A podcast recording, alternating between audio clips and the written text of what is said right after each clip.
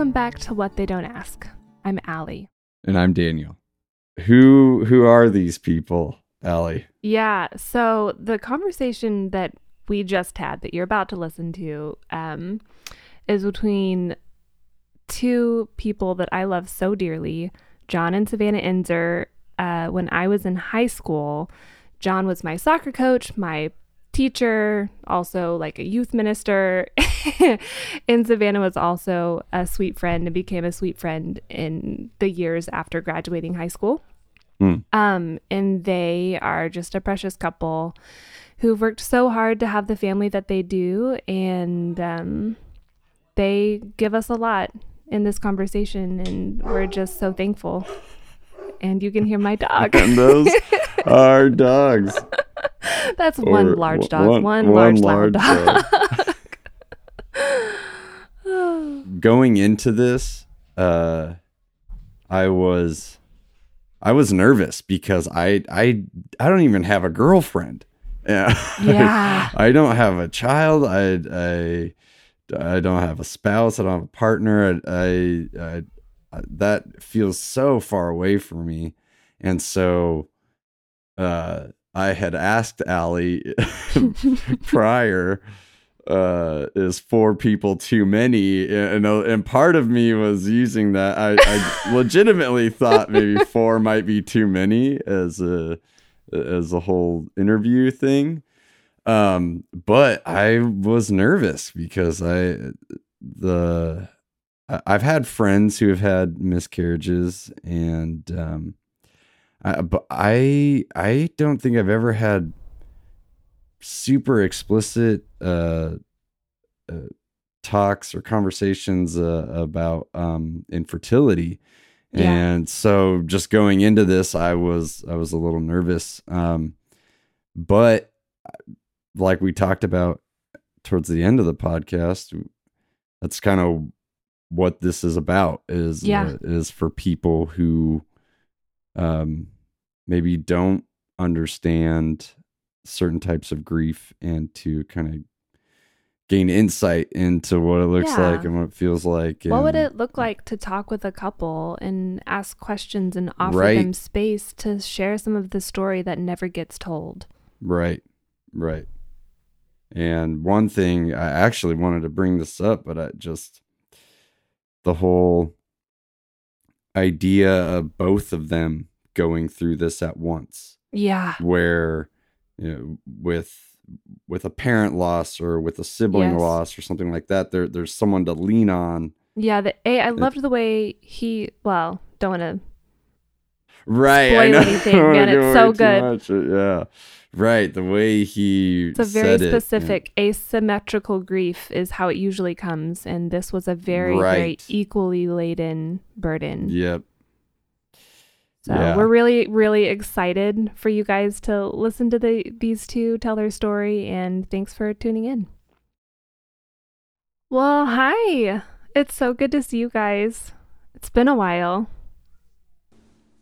Um, well, would you mind just introducing yourselves? Sure.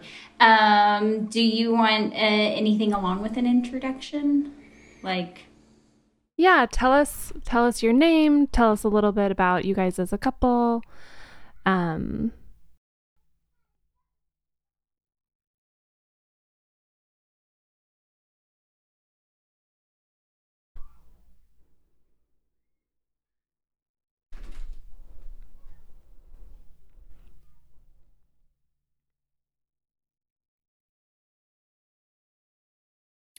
Whoa. Wow.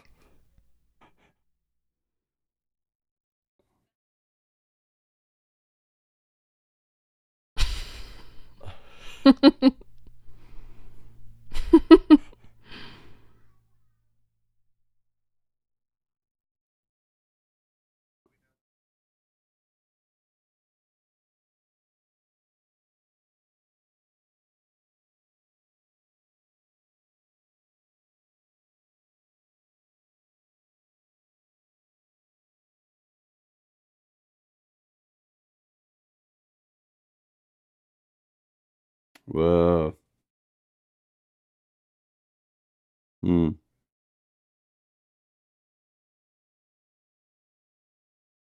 hmm, School um, and uh, keeps everything going. And I'm a professor here at a local university. Awesome. Well, thank you. Um, we're really excited to chat with you guys, and you guys have such a tender story. And um, I don't know who wants to lead off, but I was just wondering um, if we could start off by just talking about what it looked like for you guys to walk through secondary infertility.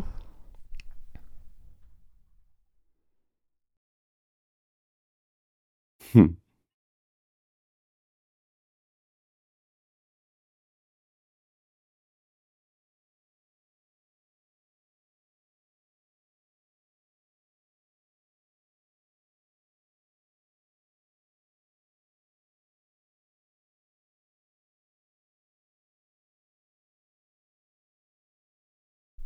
Hmm.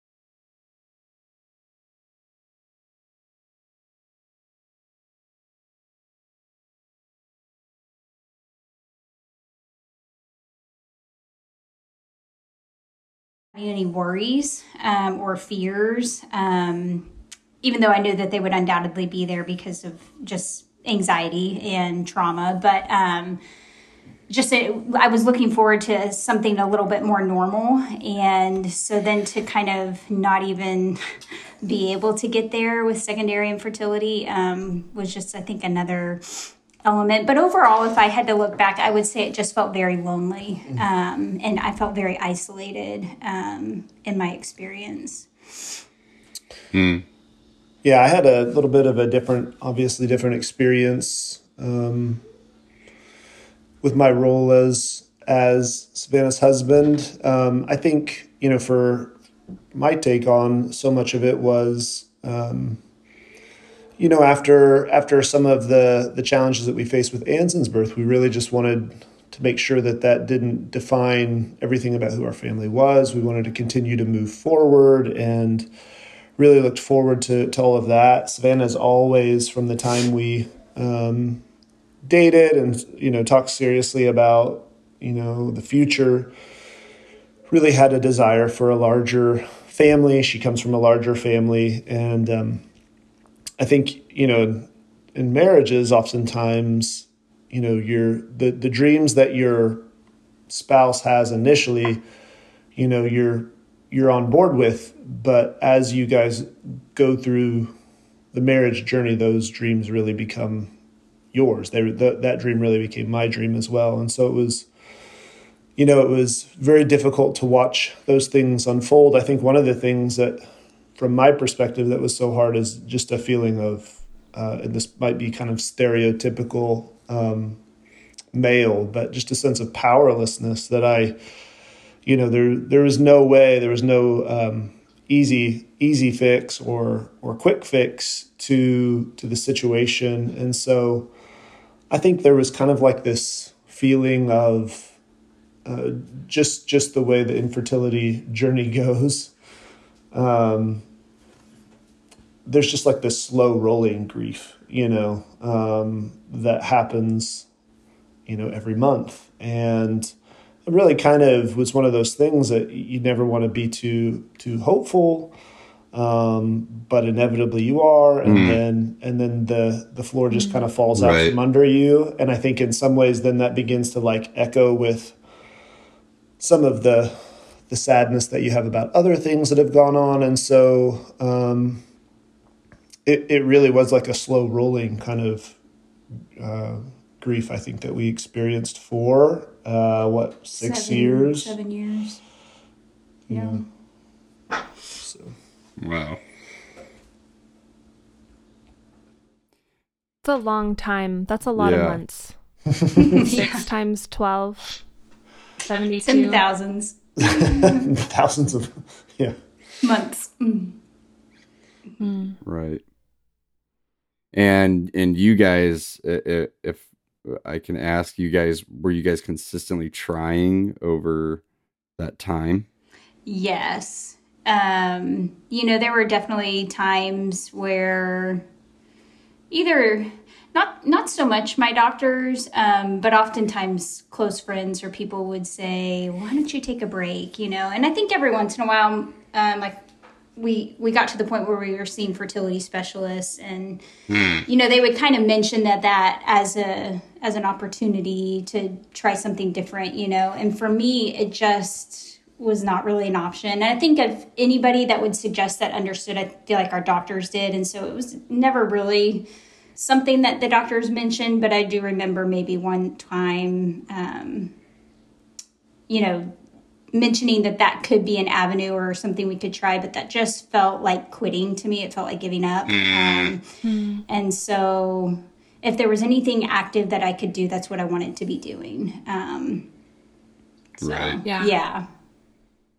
Yeah. Yeah. It's like that option is there and it's valid, but I think there is I I, I would imagine just a biological drive to uh yeah, right, like you said it, it would maybe feel like quitting. Hmm. Mm, right, yeah. Yeah. Yeah. Yeah. Mm-hmm.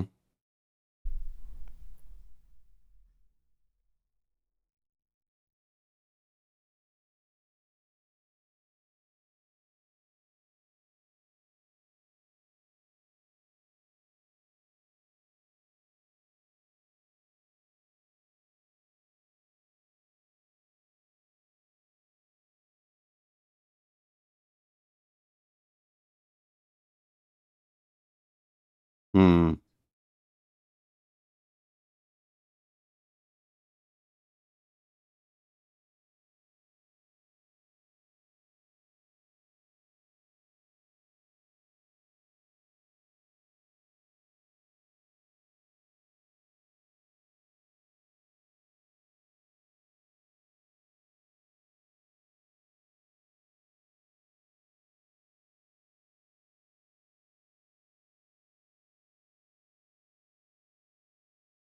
You know, uh, at the same time, not being able really, we weren't really able to to enjoy the fruits of that for a long, Yeah. long time. So Right. Right.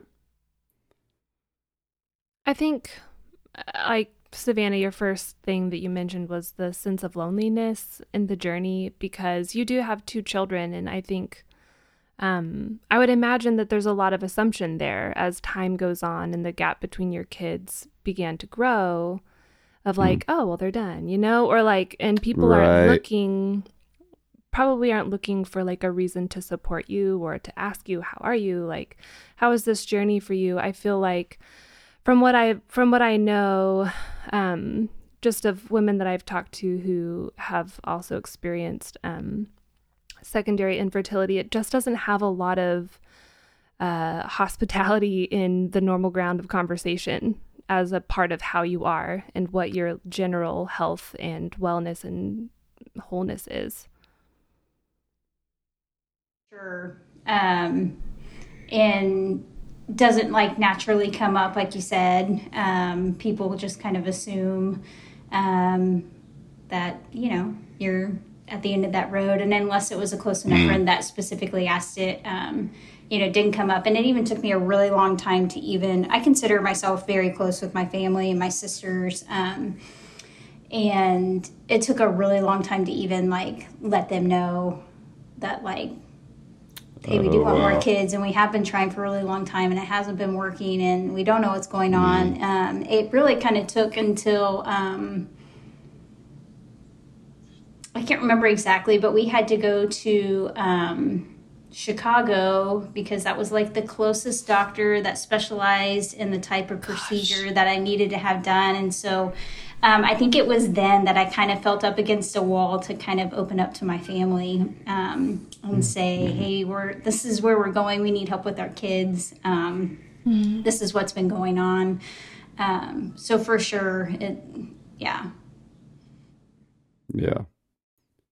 And this is after a, a, a Jon, you were saying that Savannah did a bunch of research, and you were you just going based off of just symptoms and or or uh, how were you going about figuring it out? right. I know. I'm like, man, what research did she do? This seems like so tenacious. I love it. Yeah. Or, uh, health issues Yeah. or in the midst of a pandemic. Oh my gosh. Good. While caring for a child with with um extra medical needs as well.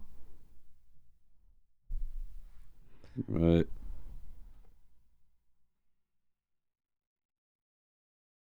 Hmm.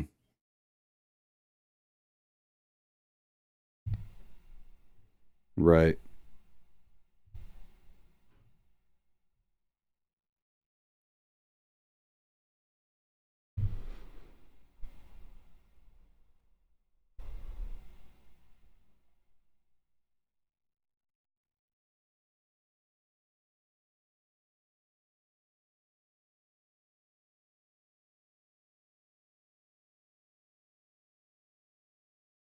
Whoa.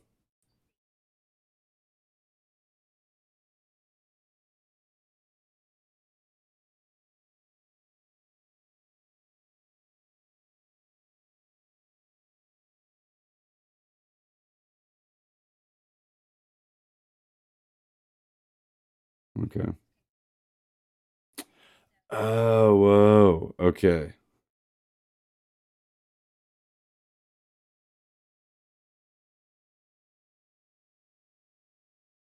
Okay. much better recovery. Um, there was a doctor in, closer in Texas that did it, but it was basically like having a second or having another C section is how he kind of would repair it. So Okay. it was drastically different approach to correcting the issue. Um, Sure. so yeah, we went we we went to Chicago and had a surgery scheduled without even really knowing if that's what um, the issue God. was.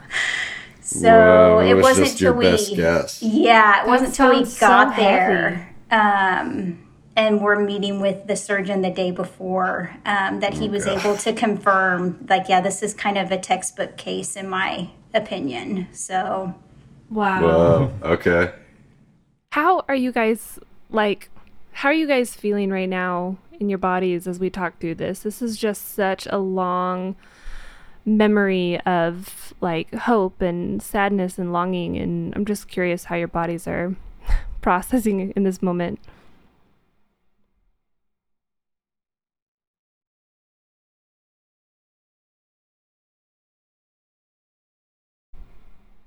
Hmm. Yeah.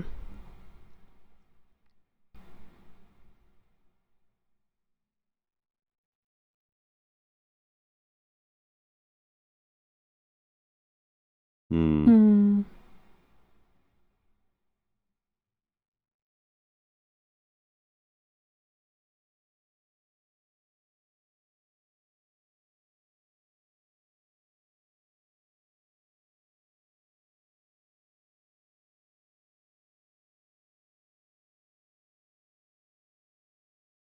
Hmm.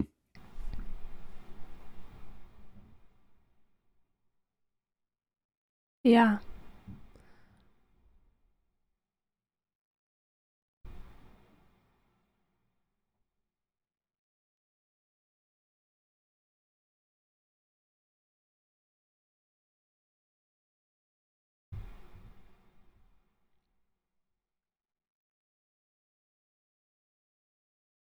Our journey of secondary infertility. Um, and it was the first time that I felt like a doctor was confident that they could help us. Um, and that was just, I mean, we have been have been grasping for hope for so long, and um, having somebody look at me and say, I know what's wrong and I can fix it, um, just was like a real high for us. Yeah, Um, after that, that was after the seven years, or no, this is in the mid- middle of the seven years. Okay, Um, gotcha, Yeah, so this is th- okay. like three years in. We've kind of figured Okay. out why we haven't been able to conceive so far. Um, and this was the first doctor that kind of looked at us and said, "Yeah, I think this is why, um, Okay, and I can fix it." So Was that 2016?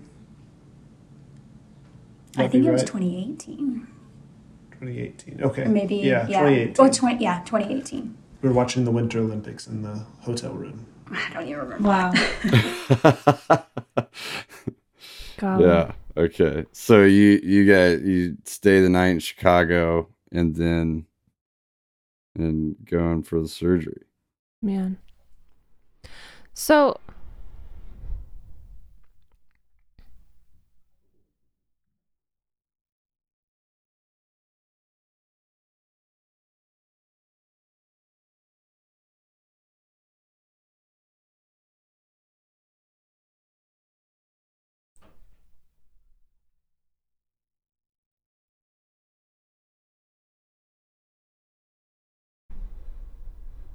mm, Oh.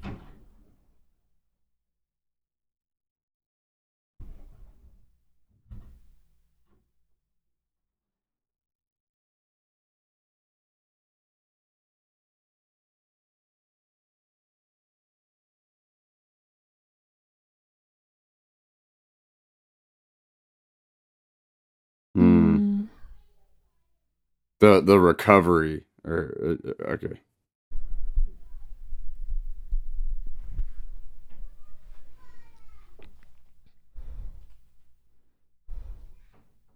Hmm.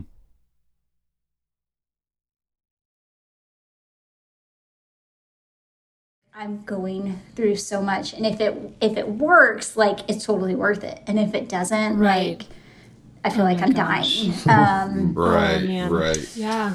so, yeah, it was it was a lot of work.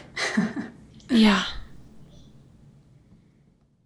Thank you for walking us through that whole journey. I feel like that's such a such a, uh privilege to hear, and um, I think so much of people's journeys with infertility stays really covert and like you know it's Mhm. not something that gets talked about a lot. So I really appreciate those like more intimate details because you never really know what someone's going through to to get that next baby and it can be very rigorous. I don't think I have ever heard I don't think I've ever heard quite a journey like that.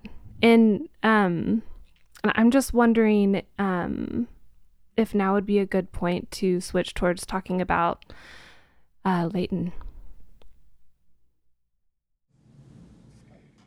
How how long after that surgery were you able to get pregnant? Um, About a we- year. Right? Not quite. I guess so. Yeah. A Yeah. More than a year. Yes. How long was the recovery? Three Um, months. Yes, it was about three months that Okay. they wanted to make sure I was fully. No, there you guys are. Uh, no, no worries.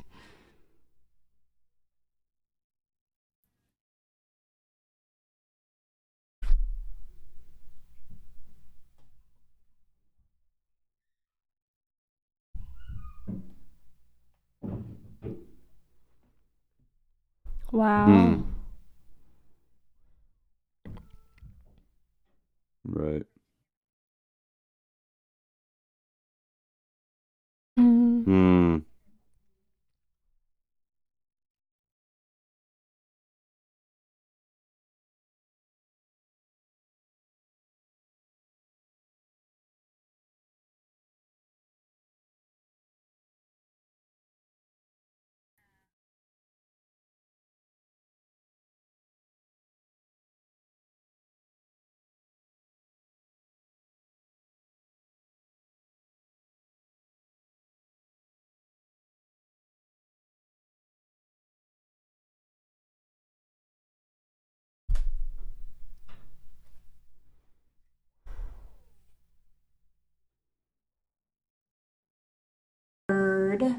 IUI try, and we were only going to try four times before we kind of closed the door and really shifted gears towards um, adopting.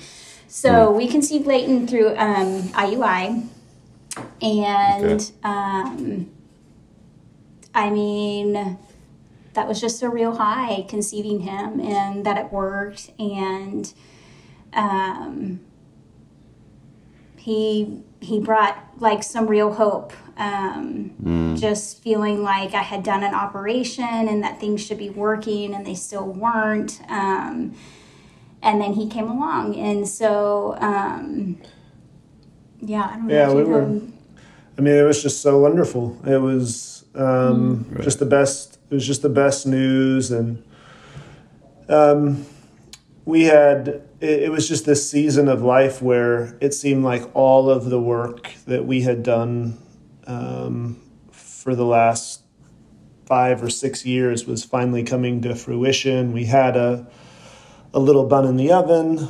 Um, My PhD work was wrapping up and looking really looking really successful. Um, I had a job op- opportunity that moved. well, yeah, Yeah. I had a, a job offer that basically um, approached me and asked me to to apply um, to move to the university level. Just all sorts of ridiculous things. Um, so he was just like it was like Leighton came as far as we conceived. You know, we conceived him and just all these wonderful things. It was just. Um, it felt like we had turned a corner and had come out of just this really, really challenging time, whether it be with secondary infertility, whether it be with being kind of a young family that's, you know, just grinding really hard to make the future happen, whether that be financially or, you know, family size. So he was, for me, his, his, um, presence in our family just was like thing everything had changed for the better um, so it was it was really really special Right. It, that just feels like it's all lining up the way it's supposed to. Yeah. Hmm. Mm. Right. mm-hmm. Yep. Yeah.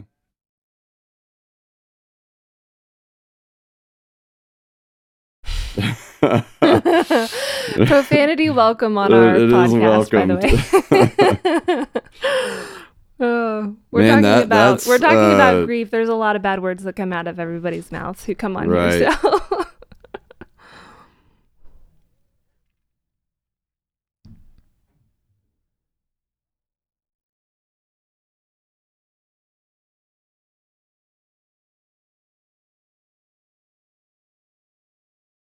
mm. Hmm.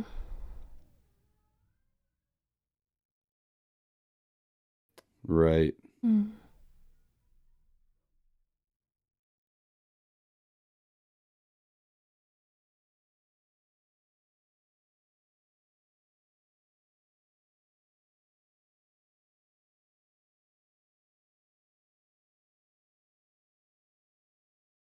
Thanks. Eight, yeah, 18. Eighteen. Oh, wow. Yeah. Okay. uh, we were we, we were um, Hold on, I want to say something. Okay, real yeah. quick. Um, you should probably just take over no, I like when you talk. Um, I just wanted to say, uh, thinking about secondary infertility, an element of grief that people don't always see is oftentimes your kiddos want another baby in their family. And, um, you know, as a parent, like to see, um, I think especially our oldest being able to articulate that, um, you know, and wait, we waited until I was 16 weeks to tell them um, that they were going to get a, a, a brother and a sibling. And um, actually, we, we didn't know yeah we that it told was them a boy we told them they had a baby and then the next week they got to come with us up to the doctor's office um, and hear that they were going to have another brother. Um, but that just, um, I think that's something that people don't always think about too with secondary infertility is navigating, you know, your other kiddos asking, you know. Um, Yeah. It's it's hard to answer, you know, and um, there's just an it's it's just kind of a sticky sometimes because you have your own grief and you don't want to like project that onto them, um, and yet you're trying to shepherd their hearts and what they want and um, anyway it's just kind of kind of a weird i always kind of waffled with like how much do i share about my own feelings and that i want a baby too Yeah. and how much do i you know kind of have a brave face and just be really encouraging and um, I don't know. It's just, um, and all of that's just hard to do when you're feeling so many emotions yourself. Um, so that was, Right. I And just those questions from there. kids, they don't come at like the time when you're sitting relaxed and your your thoughts are collected. You're like loading up the car and balls are falling into the driveway and down into the street, and you're like, "Ah, okay. uh." I just feel like those questions never come at a moment when you're ready with a Yes. comp- with composure, right? Right. That's good. Yeah, Can exactly. I ask? Um, was uh, was your guys' plan to what was three kind of always your plan, or to have three kids? I remember I remember Savannah, you and me and Jon and Ryan sat my husband is Ryan, for those of you who don't know, sat down to lunch and Ryan asked you, which I feel like is a very audacious question for anybody to ask anybody. But I remember him asking like how many kids do you want to have? And without missing a beat, you said as many as we can afford. Oh, And I remember that just being that like rings in my memory with such sweetness of like the joy and hope in your mouth that day. I just remember.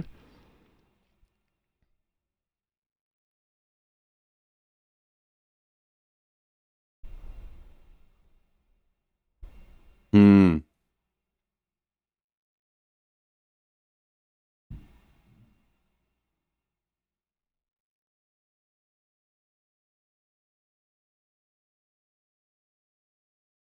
Whoa.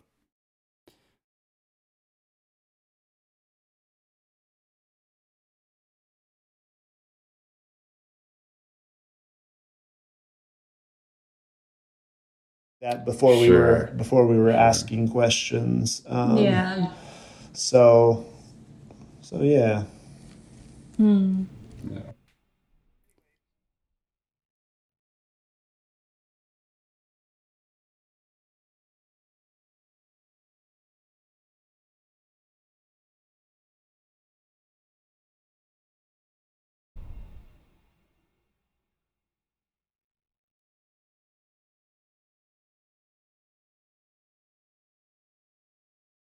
Hmm.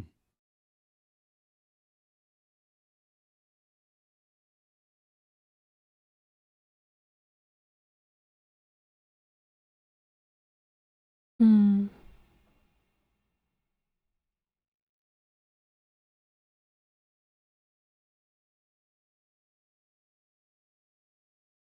Hmm. Mm.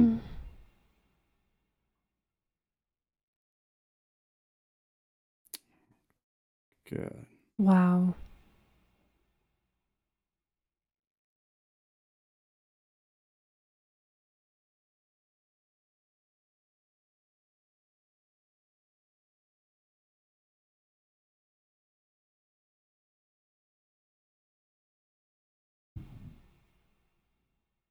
Uh, is Savannah's birthday, so it was a Oh, big man. it was a big day for us. Um, Just so much joy. Um, it was almost a year to the day of my dad uh, passing away as well. So he had passed away what September thirtieth. 30th.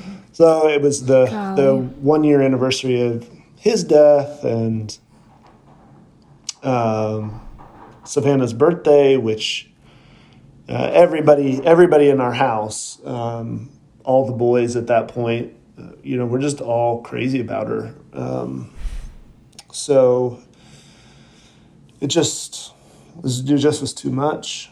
It just was too much. So Yeah.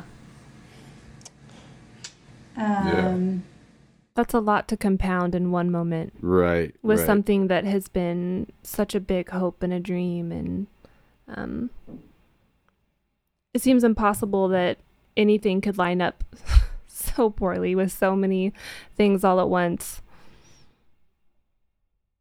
Yeah, the um, the year before, you know, Jon's dad had passed away, and so um, I 100% did not care. But my birthday kind of was tossed to the Oh, side in light of all of that, Uh-huh. and so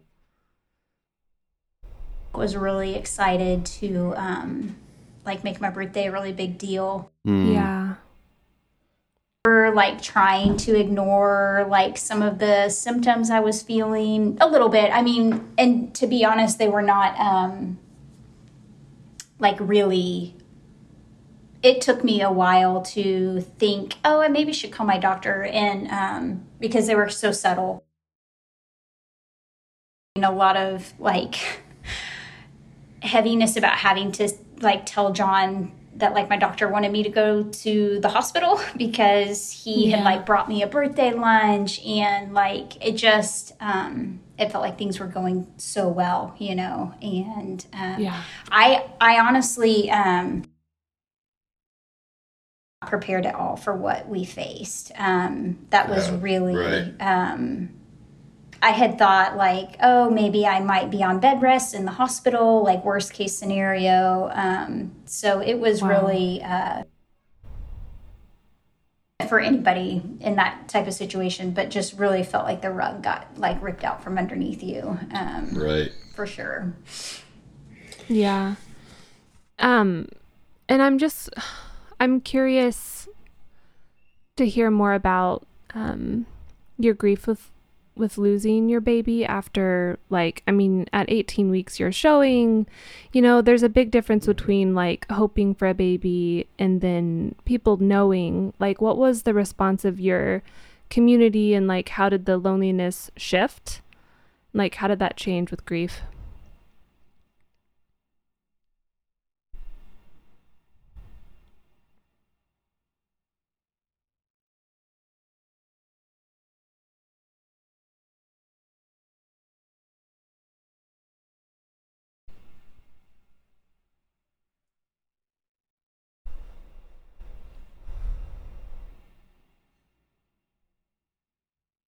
mm. Mm. Whoa.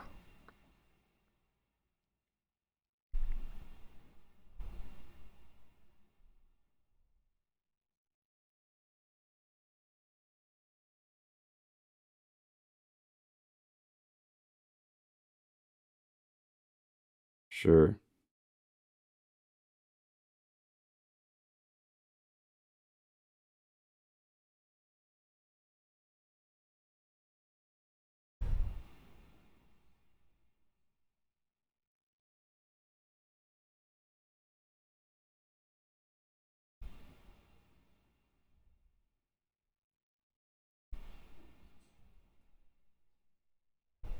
Mm. and even in some ways angry with God. And I felt so seen um, and so loved by seeing their emotion at what we were going through and um, seeing them express the injustice, you know, that they felt on our behalf was just. Um, I it just it, I really felt um, I really felt seen and less alone and um, in some ways just my grief felt justified you know um, all the things Sure, that like i yep. felt um, that sometimes you feel like are um, self-focused you know just felt really validated and i think that's so important when you're grieving that your feelings are validated you know um, Yeah.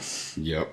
so jon i think had a little bit different experience um, Yeah. Um, so I just started a new position, um, new community, new town, all those things. Um, the previous place that I had worked uh, is just near and dear to my heart, and in somebody, some ways, I think like the the journey that we had been through, both with Anson, obviously infertility is kind of the silent thing, but there's a lot of ways in which I, I think in my uh, previous previous position, um, I think I almost felt sometimes like we were like I was a burden um, for that community. Mm. Like they had, you know, they had to sometimes bear the brunt of, you know, us traveling for uh, an operation or for for um, all the different traveling that I had to do for we had to do for our son's um, health care. Um, so, anyways, it was kind of interesting having that experience in a new place. In some ways, I just kind of felt like, oh no, like I don't want to be that guy. I don't want to be this. I don't want this attention. Um, mm. Yeah. In, in a new position where I'm just trying to like you know find my place but it was it was really interesting um, i didn't even know my coworkers names largely at that point because i had just been working there for a few Two weeks months, yeah. and um, but their response was just ridiculous. Um, the church that we had just started visiting the all of my colleagues uh, at the university i mean they brought us meals all the way into november. Mm-hmm. wow. Wow. And then a lot of like uh, colleagues, even some uh, female colleagues, would be like, "Hey, you know, it, it, was so interesting how many came out of the woodwork to say, yeah, I lost the baby at 20 weeks, or oh. um, you know, we have we we know what this feels like, and um, we're so sorry." So, uh, for me, it was I I was really impressed by you know just this brand new community trying to reach out and in love, and I thought that was great. Um, so yeah, that you know, so that was that was the communal. I think communal aspect. I I think about Leighton's death. The the metaphor I've used is just that the lights went out for me, um, mm. and in some ways, I just it, it was really tough because starting a new job uh, there's enormous pressure there. Within mm-hmm. a few months, I had to travel to London to defend my PhD, my thesis, and so oh, it was almost shit. like it was almost like it hurt so the the level of pain that I felt was just so overwhelming. However, right. I almost had to go into like I don't know, like a triage mode and say, okay, like my fan, I, I don't keep my job if I don't, you know, successfully yeah. pass this PhD, mm. this, yeah. this, this, oh, uh, defense. So, you know, there was just really this way in which for me it was excruciating pain and yet I like there were these things that I had to keep I had to keep going to literally keep the family going. Um, yeah. So I don't think any of that was probably very he- healthy, but you just there was just no op- there was just no option um, that I could sure. that I could see, and I think for us, you know, one of the things about because we had Savannah had lost, you know, she had lost her father-in-law, and she had watched me lose my dad. You know, kind of the grief I think in some ways is like asymmetrical, and so one right. partner gets to like respond in some ways mm-hmm. Um, mm-hmm. to the person that's you know dealing with it or in the you know in the in the midst of it but for with Leighton it was like there was no we both you know neither one of us could help the other mm-hmm. one up mm-hmm. yeah um, yeah right oh, yeah you know mm-hmm. I would I would walk around the corner in the house and just see see Savannah sobbing, mm. and she would yeah. walk in. She'd walk into the kitchen, and I would be doubled over the counter, uh, crying. Right. You know. Yeah. Um, so that was. I think that was the thing that was so. Even through the infertility journey, is like, well, somebody would be up and somebody would be down, mm-hmm. and be like, mm-hmm. hey, we'll, yeah. you know, we'll get them, we'll get them mm-hmm. next time, you know, sort of a thing. right. Right. Um, but with Leighton, I just think you know there was, uh, you know, it's it's losing it's it's losing a child. It's losing a child you'll never you you never met. Um, mm. So I, I certainly respect that that's different than people that have had you know other types of, of you know lost children that are older. Um, but it was it was such an intense grief and that it was really hard to like reach a hand to pull your partner up because you're right you know you're both tumbling Yeah. you're Right. both tumbling down this Right. hole so anyways Yeah. like um black hole of need of just like everything is pull- pouring into it and there's not a lot that can pull you out you know Right.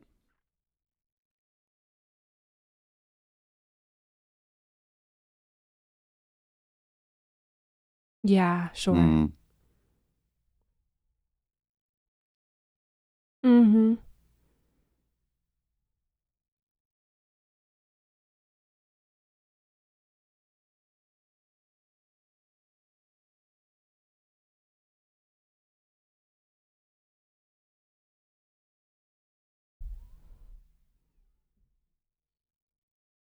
yeah You guys can take a moment if you need to.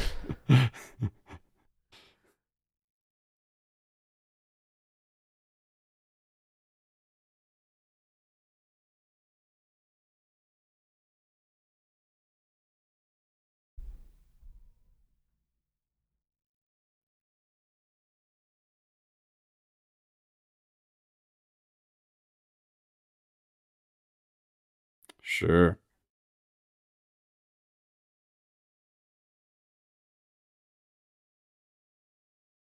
really weird to both be so down. Um, yeah who did you who did you turn to like did you each i'm just curious like i mean you had your friend who similarly lost a child um i feel like uh, in my marriage when when we've had times where we're both just down and there's nobody that's like i'm the strong one pulling at you know pulling you out of the river like who where did you see um like where did help come from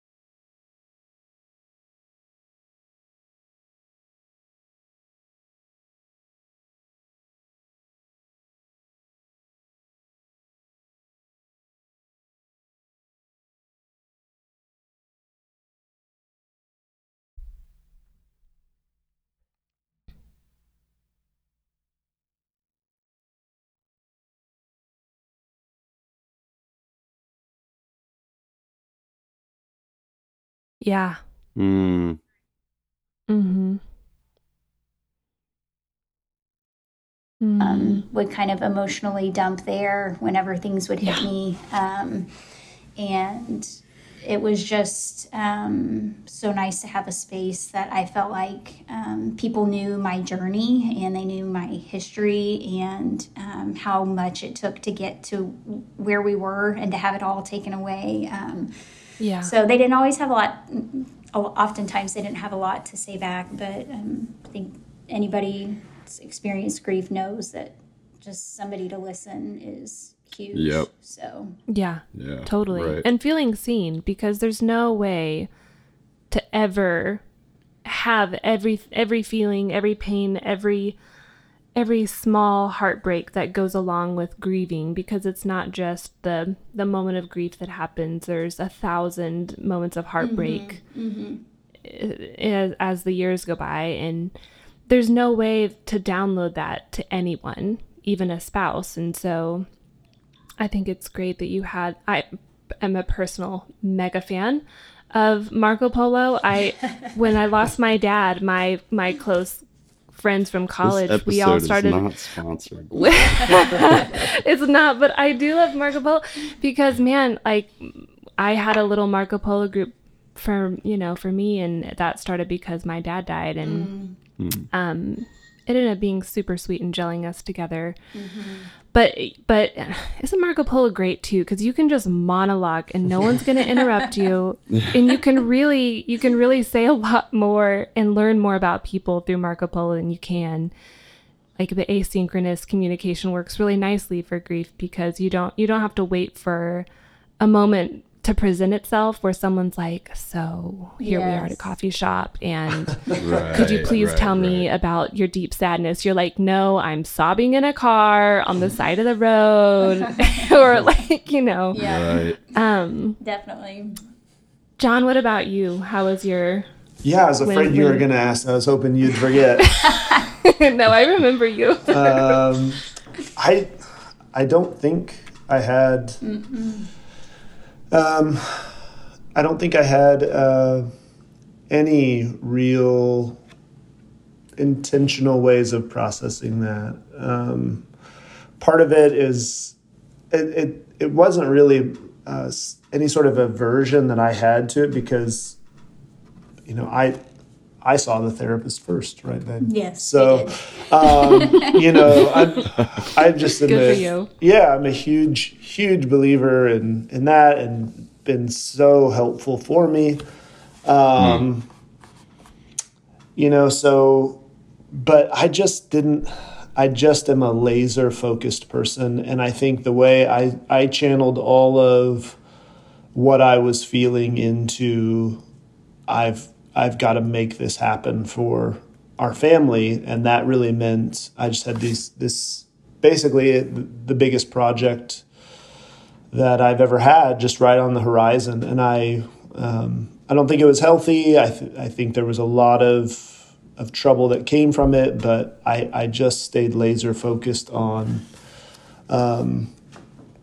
The tasks anyway. yeah, the tasks at hand, which was uh, a new job and and this defense, and so that's where that's where all of my time went. Um, you know, I, I think we still we still communicated. The lines of communication were open with Savannah and I, um, but I just I almost didn't. I just did not have time to really do the types of things that she was doing, and then still yeah meet the meet the moment that I had to meet. Um, so it was it was not great. It was not great. Would not recommend. Um, sounds you know, but I I, fl- I flew to London, came passed, came back, got off the plane. COVID hit, and the world stopped. You know, so then it was like. Then it was like this Whoa. real whiplash. oh my god. Yeah. Then it was like this real Oh, and then just isolation. Yeah. Uh, uh, God. I was going to say, I think he s- felt much more lonely in his grief. Um, and there's a weird element, I think, of, you know, him being the male, you know, and yeah there's not always a lot of attention, I think, given towards fathers and losses like that. Um, so I think that was definitely hard That for was him. gonna be my next question of like, man, like what does it look like to be like a man going through this situation where you there's a lot of double standards and biases, but I think with miscarriages and with infertility, uh, the the male really gets left behind in the care and attention.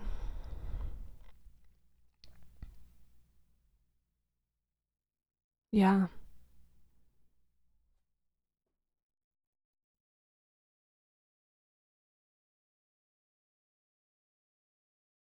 Hmm.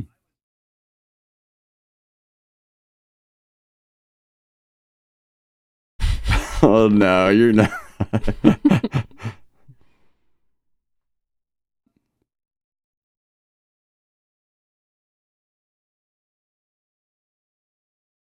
Hmm.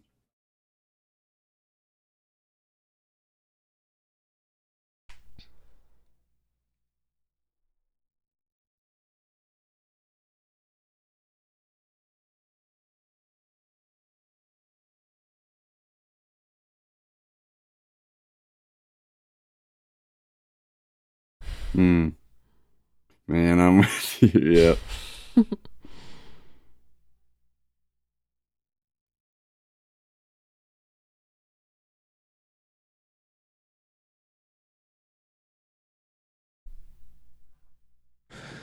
a really lonely thing. I for some reason, um, I think with miscarriages, sometimes I feel like it, it's like you didn't really lose your kid, you know, and maybe like Right. like right. um, it's not not like uh, for for the father, it just is is maybe like um, not a, a true real real loss, you know, sort of a. Yeah, thing. like a legitimate. Yeah, Yeah. There was some. Yeah, there's some legitimacy sort of lacking, and I don't know that anybody felt that way at all.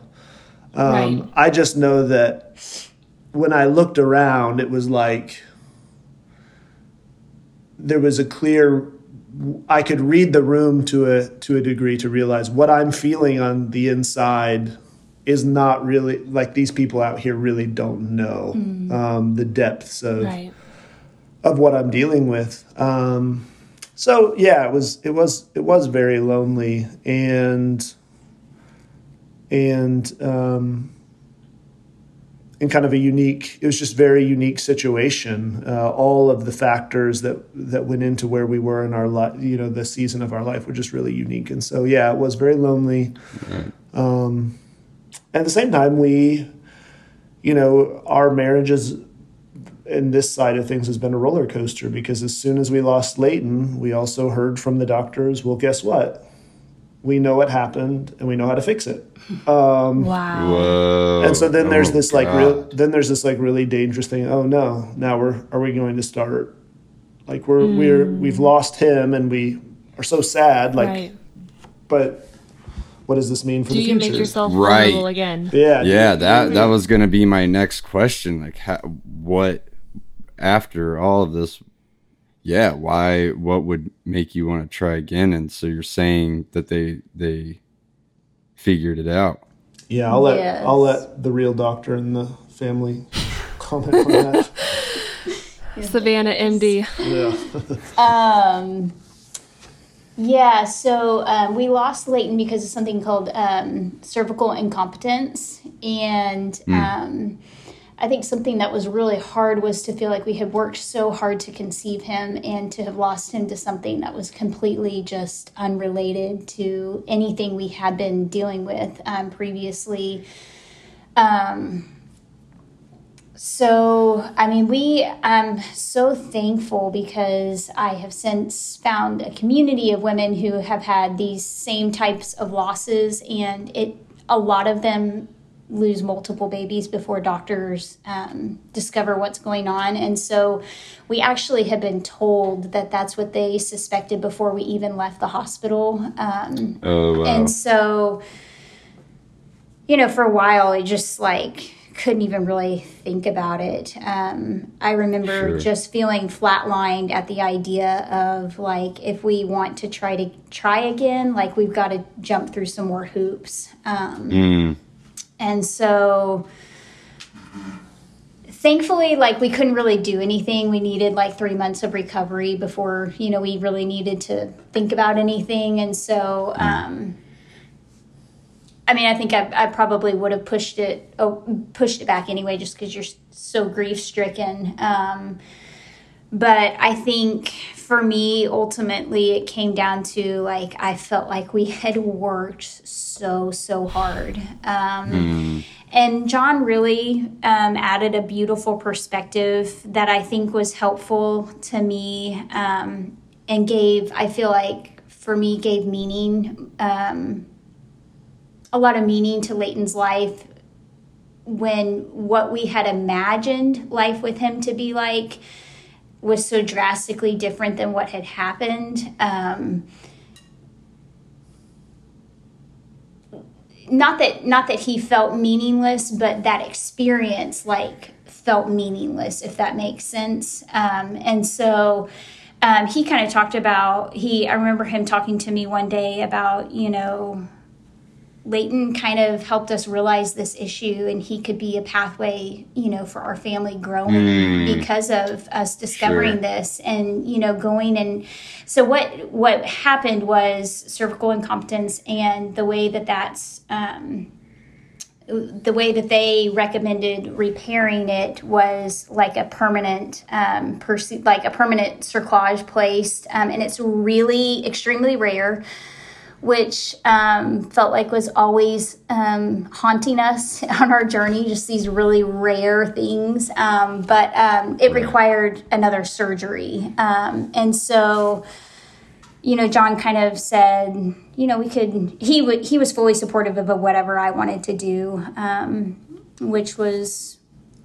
important to me. I think felt um, loved and cared for by him just because it was my body going through all of it. Um, but um, it was just it was it was a beautiful beautiful perspective shift that kind of gave me some motivation to keep trying to think that you know Leighton could be a pathway of us, our family growing, you know, um, and without him, we didn't know we had this issue, and um, fixing it, you know, kind of in my mind gave meaning, um, a lot of meaning yeah. to his life that was super short and not what we had hoped for. Um, so, I don't know if you have anything to add.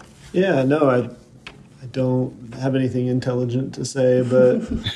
I mean, we did. I, I in those kind of early months, early weeks, and maybe months of after we lost Leighton. I mean, I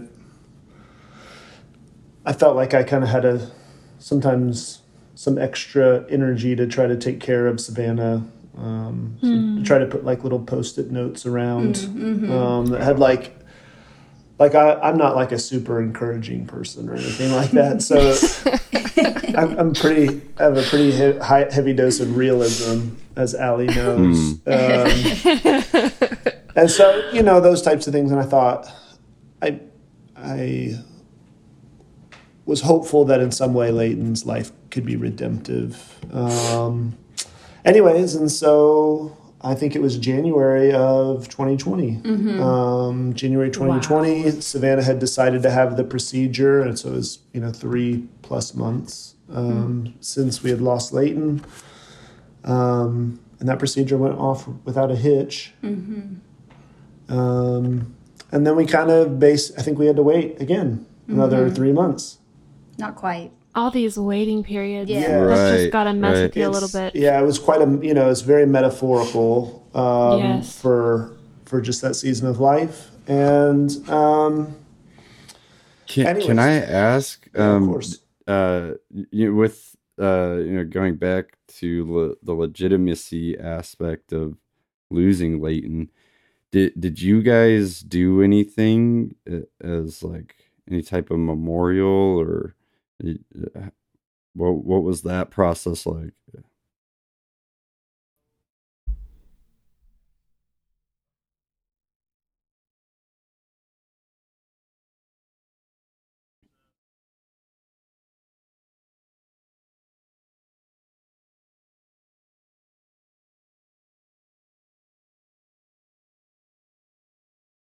Wow. Wow. Right.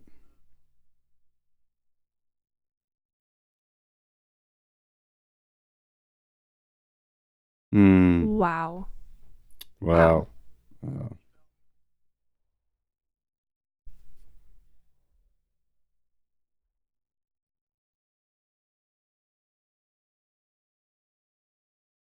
Yeah. Right. Mm-hmm.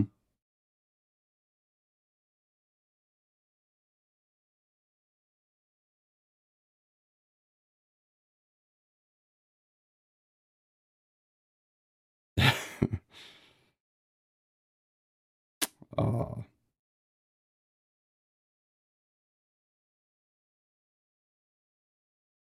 We had a service, we had a funeral for him, which was just for our families. Um, and really, it was just for our parents um, and our, our siblings, not even their um, spouses. And so Savannah and I did the did the service. Um, you know, they let me uh, dig his grave um, and put him in, and so you know, all those things were just you know awful, just awful. But um, I think for us, we're just really necessary to say, no, you're you are fully our boy, you know, and will Right. always always be our boy. Um, so yeah, that's what we did. I think something that was really important to both of us was, um, you know, we didn't get the time that we thought we would with him, and we just wanted to love him as well as we could. And um, those were motions and physical things that we felt like allowed us to love him the best that we absolutely could um, with the time that we were given. So, and we didn't we didn't want to traumatize our kids. I think one of the things for us is like how in the world do you walk your two boys through this? Um, Yeah. you know, developmentally, where are they? Like I don't know. Um, but we felt like the very best thing to do was to communicate in in a vivid way that mommy and daddy are sad. This is your brother. This um, it's okay for you to be really sad about losing your brother. Um, they actually came up to the hospital when Savannah delivered him, and and and we took the advice of we didn't do that without uh, the advice of trained professionals. um, but they thought that that would be very could be very good, and we had different responses. Our our youngest uh, held Leighton, um, and our oldest our oldest was not not okay with that, um, Mm. and that was okay too. So I think in, we also wanted to communicate to our to our living sons um, that when you come into our family, you're always a part of our family. You know, and, uh, Yeah. also give them a place to to grieve if they needed to. And that oldest one, um, he he always he goes to Leighton's headstone every year. Um, he goes Oh, to his wow. grave every year, and he, I mean, just this year, right? He uh, he cried. Uh, he couldn't he couldn't be there. So he's, you know, he's like taller than Savannah now, and becoming like a little becoming a little man. But uh, he still remembers that's his little brother, and he can't. Yeah. You know. Um, So, anyways, we have a place that we can rally to as a even as a family, and we go on his birthday every year, and um, and Christmas time we'll go out there. So. Yeah, that's wow. That that seems um I don't know, yeah, it just sounds like very healthy and cathartic. That's that's really incredible that you guys shared that with your kids and yeah, that's um yeah, that's awesome. Mm, Thanks. God, man, I, I feel like th- there. This is like what this podcast is supposed to be is just people who haven't experienced stuff like this to to learn and how to support people who are going through this. And I'm, I feel like I have learned so much with talking with you guys. It's wild. And Yeah. also, hopefully, um, offering hospitality to stories of sorrow and grief, Yeah, um, totally. You know, lifts a little of the burden of the loneliness of not being seen and known. Um, and those stories of, I mean, stories of loss are so important, and it's very, very certain that we will lose and we will love and we will lose as humans. And so, um, I think to me, the more we can know about what it means to care and to lose and to grieve, you know, the better we are as peoples. But um, yeah, your your story is so so tender, and I'm really really thankful that you felt um ready to share. And I'm just before we wrap up, um, is there anything uh, that we didn't get to touch or to say or name that you would like to? I I want to know like where like what what is it now or and and you guys have have a little girl now and and if that if that could wrap it up. Yeah, yeah. Not all stories have the happiest of endings, uh, but we've been very fortunate. We've been very blessed that Savannah came out the other side of the surgery. Um, we went back to fertility treatments and nothing worked, and so we gave up.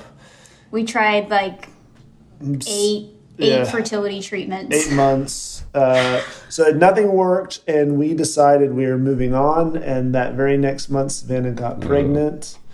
Um, we had little, we had our boys around the house starting to actually talk about and saying we want another, we want a, a sibling, and we're praying for the. They were they were starting to get brave enough to even say they wanted one wanted to pray for one which was which was awful for us. But um, we did not tell the boys. We would not tell them. Oh, what until you were six months pregnant? Yeah. Wow. Wow. Like, like they knew, they knew I was. Right, have it. But we right. just Wow. were. I mean, I just couldn't do it. I could not. Yeah. Mm, I just couldn't go through those motions again and Yeah. like risk. sure. I, I think just- I think the whole nine months. You know, there were ways in which Savannah and I just held our breath, and yet there were other times where Yeah. we, in the midst of that stress and you know having lost and having been disappointed you know you're just like have your defenses up because you don't want it to happen again. And yet we were still able to look at each other and say look today she's healthy and Yeah. today is a good day and we we can be happy today you know and so we we would, literally would take it a day at a time. and we would say that to each other um, and so anyways uh, she arrived on october the 20th of Almost Wow. two 2021 years, yeah, two almost two years after losing Leighton. Yeah, same Exactly. month, same month, and uh, anyways, and that's it's been just uh, a The, pr- wonderful. the procedure that I had done worked, and Yeah. we were able to carry her to 37 weeks, which is the furthest that they'd let me go with the procedure that they had done. So Gotcha. Wow. Okay. yeah, it So- was it was successful. yeah, and when she really gets old journey. enough, when she gets old enough, we'll tell her about her big brother Mm-hmm. Leighton and how Sure. um, yeah. you know without him, you know he's he's the reason that she's she's here, Mm-hmm. and so. Mm. Wow. Anyways, um, so it's been a really nice, nice new season for us. Yes, Hmm. finally. Yeah. Yeah. God. What was that moment like holding her that first time? Mm. Oh man, euphoric, like we just sobbed. Yeah, Both of us just Oh. sobbed. the whole the whole morning uh, while Savannah and I were in the the waiting. Well, she, we were in her room before they wheeled her back to delivery.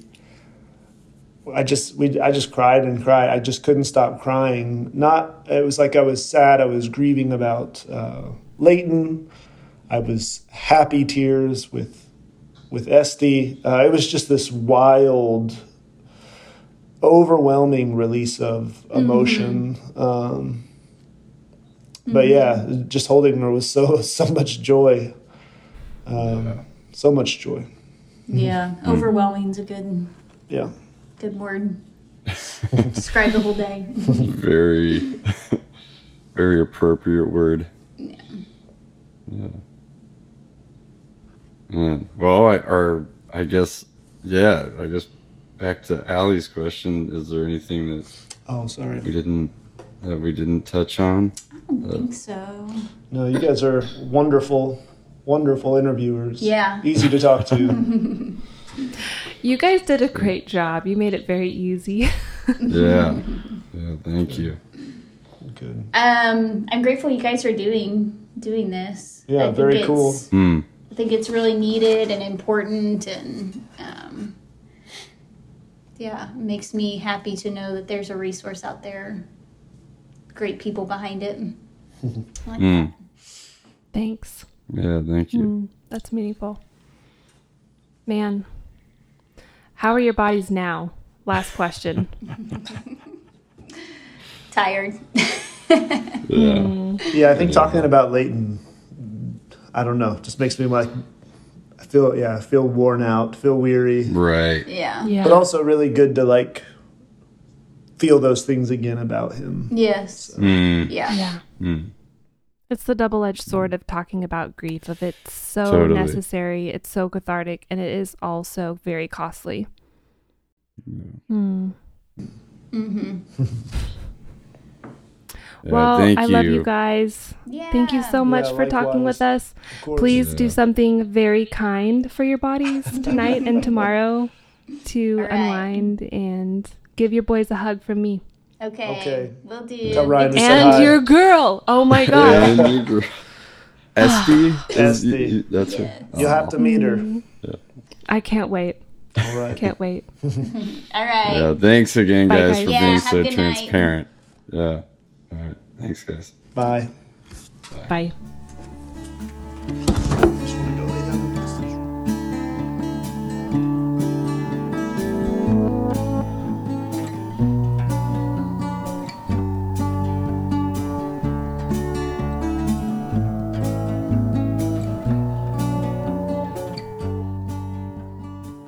You all so much for listening.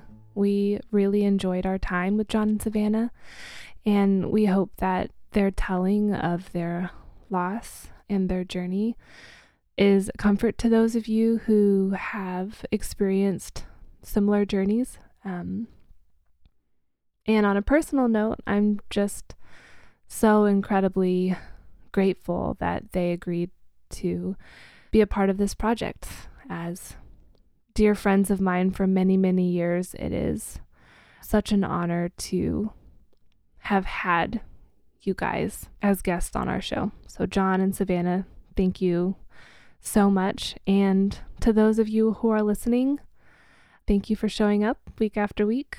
We have a few more episodes left before we wrap up our season um, in the beginning of the year. And as always, if you'd like to connect, we are on Instagram at What They Don't Ask. There's a period between each word. Or you can email us at WTDA podcast at gmail.com.